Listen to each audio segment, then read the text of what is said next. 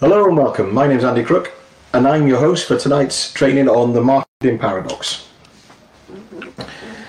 So, what is the marketing paradox, first of all? Well, there are many marketing paradoxes, but the two I'm going to focus on tonight, and then the three questions I'm going to ask you about your marketing are these. So, the first one is it's never been easier to be able to reach your customers. But the paradox of that is so can everybody else. Now, the, the more commonly uh, sort of used paradox of sort of modern marketing is differentiation against amplification, which is the, the, the, sort of fancy marketing terms that they use. And differentiation is, is, is generally considered to be the longevity of your brand or your product. And amplification is the speed at which you can get people to to recognize or to know, like, and trust you. So there is a constant challenge, if you like, in marketing between that differentiation and the amplification of whatever it is you're trying to market. And you need to strike some sort of balance. And, and that is obviously a, paradox because you can't uh, continuously be using the amplification methods, which we'll go through in a second, against the differentiation methods because it, it just doesn't work. And there is a balance to be struck. It's the same when you consider, right, you know, nowadays um, marketing's a little bit more complicated than it used to be for garages. Uh, and, and I've said it in just about every marketing uh, training session that I've done. And it's that garages um, are particularly poor at marketing. Independent garages, uh, as a sector, the independent garage sector within the automotive game, are incredibly poor at marketing. And, and I've given many, many examples and I've, I've talked about it in all the other marketing videos. So I'm not going to go through that today, but I want, I want to ask you, and these are the three questions that I, I put in the, the um, in the subject line, is does your marketing differentiate your business? Does your marketing do enough to stop people scrolling past when they're on social media? And does your marketing produce repeatable results? If you've answered no to any of those things, then you probably need to listen in. If you've answered yes to a few, then you probably still need to listen in, but you're doing a pretty good job because, as I've said, we're not very good at it as, as a sector. Uh, and, and the great news with that is if you just up your game a little bit, you start to differentiate because you start to stand out from the crowd, which is exactly what differentiation is. So we want to sort of uh, look at a couple of things tonight. And uh, one of the things that I put, and, and if you if you're watching the video, you can go back, uh, I think, to the post and have a look at it. I put up something called um, the Marketing Circle, which was something that came up by a, a, gentleman called Seth Godin, who is kind of seen as a, a, a serious marketing guru, and uh, any of his books are well worth reading. And this marketing circle is the thing that I use when I want to try and explain to someone what this what's the difference between marketing and advertising. Because when I speak to people who are not marketeers, if you like, and, and people who, who've never done any marketing within their business, is they think marketing is simply the advert, the ad, whatever it is on whatever medium they're going to use to place that ad. They, they, that's it. You put your ad out there, that's your marketing done. I wish it was that simple. Now, as I said at the very beginning, a few years ago, it was that simple. You kind of, you know, put your ad in the yellow pages, you did maybe an ad in the local rag, and that was pretty much it. Because you didn't have all the options that you have now. But all these options now mean that it's dead easy to target your ideal customer. But it also means your competitors can, which is why we need to differentiate, which is where this paradox keeps coming back in between amplification and differentiation. And that's the first thing. If you don't know what I mean by differentiation, is basically is do you stand out from the rest? That will someone know you're doing that piece of marketing? Will they know from the, marketing effort to go to your business what your business stands for and how you're different from everybody else. Because remember, to your public, to your potential customers, these are new customers, people who've never used your business before, one garage is pretty much like another. Yeah. So if you're at a different price point or you're trying to attract a different type of customer, how are you going to do that? If your marketing looks the same as everybody else's, which is, in fairness, and, and I'm not being critical here, this is just a fact. That's how it looks to me when I look at um, examples of the independent garage sector's marketing. They all look very similar. And I said it many times, we tend to do a list of our services, put an ad out, and say, hopefully, we'll get some customers.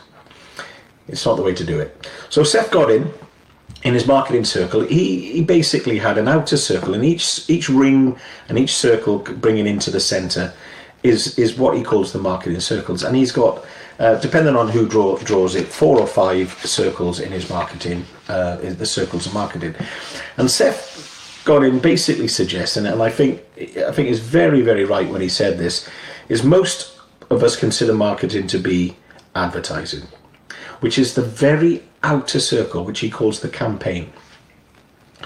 So basically, what I'm going to suggest now, if you look at the um, the post I put up earlier, or or if you find the when I when I put it up, the the guide with this, and there'll be a transcript and a PDF, and I'll include my version of, of that marketing circle within that paperwork.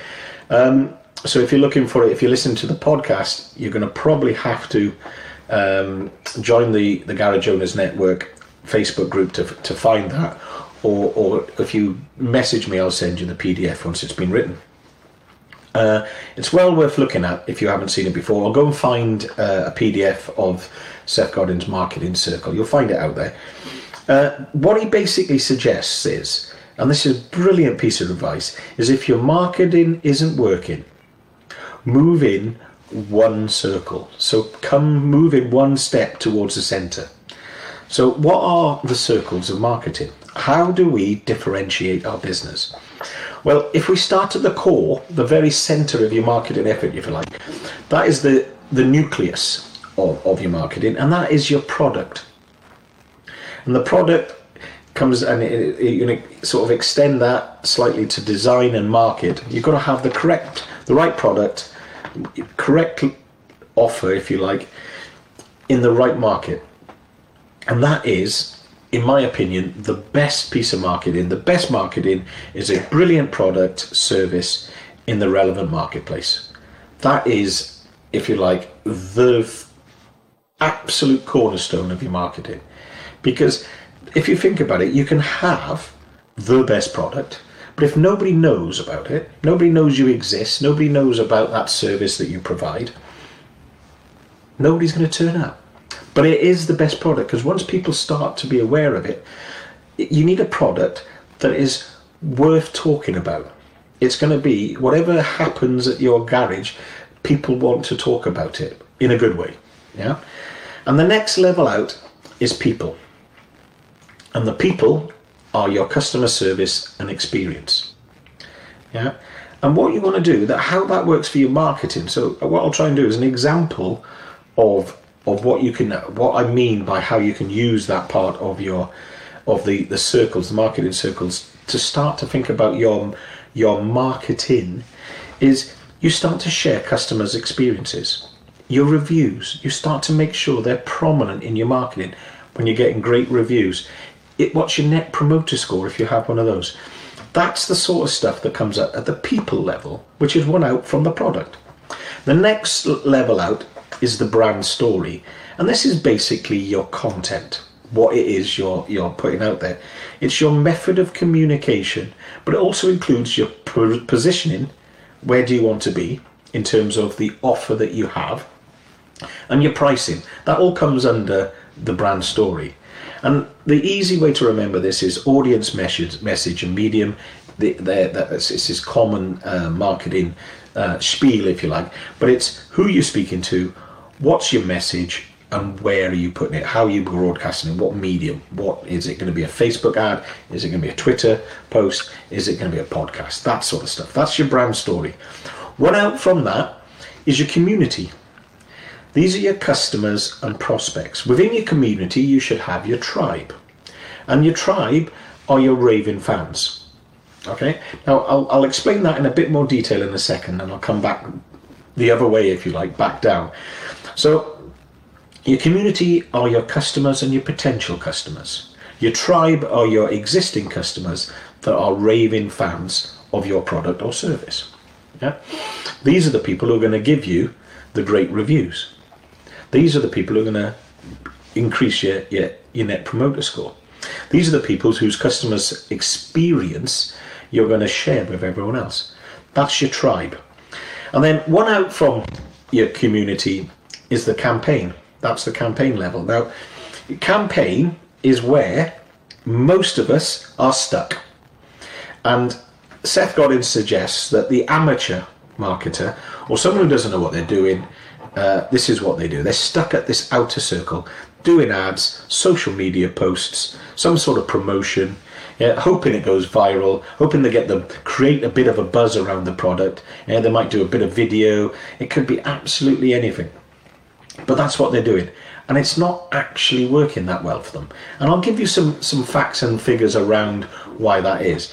So, up until relatively recently, Facebook was a really good place to start doing your campaigns on social media. Of all the social media um, platforms, Facebook was was a reasonable bet for a business, for a small business, to get hold of customers in the local area, people who who are maybe friends of, of, of yourself, the poster, or friends of the people who've liked the, the, the business in the past. You could put a post out and you could expect to hit a reasonable proportion of the of the people who follow the business. Now that has dropped significantly over recent months to, to maybe just about a year. To about 2% of your followers will see a post that you put up on Facebook. What's the reason for that? Well, Facebook is a business and they want to make money out of you. So they want you to pay for an ad. Now, when you put an ad out and you have to target your audience, you need to know who that audience is. So immediately now, if you're spending money on an ad, you need to know who your community are. Now, your prospective uh, customers and your, who what we would call prospects are the people who share some of your beliefs, which is you know it's a good target uh, sector. It's a good part of the audience to try and attract into your business. People who are a bit like you. Remember, I always say it: birds of a feather flock together. These are people who share your some of your beliefs, but your tribe share all of your beliefs. These are the people you really want to target. These are the people who are worth spending money advertising to. So, if you think about it in this way, you want to try out stuff maybe in the free space and start to try and attract your your community. But if you're trying to attract your tribe, you really want to be yeah targeting them and absolutely pinpoint targeting, which social media advertising allows you to do. Posting doesn't. But that's where it comes in. So you need to know who those people are. You need to know who your ideal customer is. And there's a training on that. Yeah, there's a training for every one of these, or many of these, um, or there is training at every level of the circle, if you like, somewhere. Now, here's a cheat for you. If you want to shortcut to a tribe, start using your business to post in Facebook groups. So if you're looking for, uh, I don't know what, I don't know what, what specialism you could be looking at, but it, let's say you're a, a Ford specialist, then infiltrate your local, your social media groups that are around Ford. It doesn't have to be Facebook, but there are groups for everything.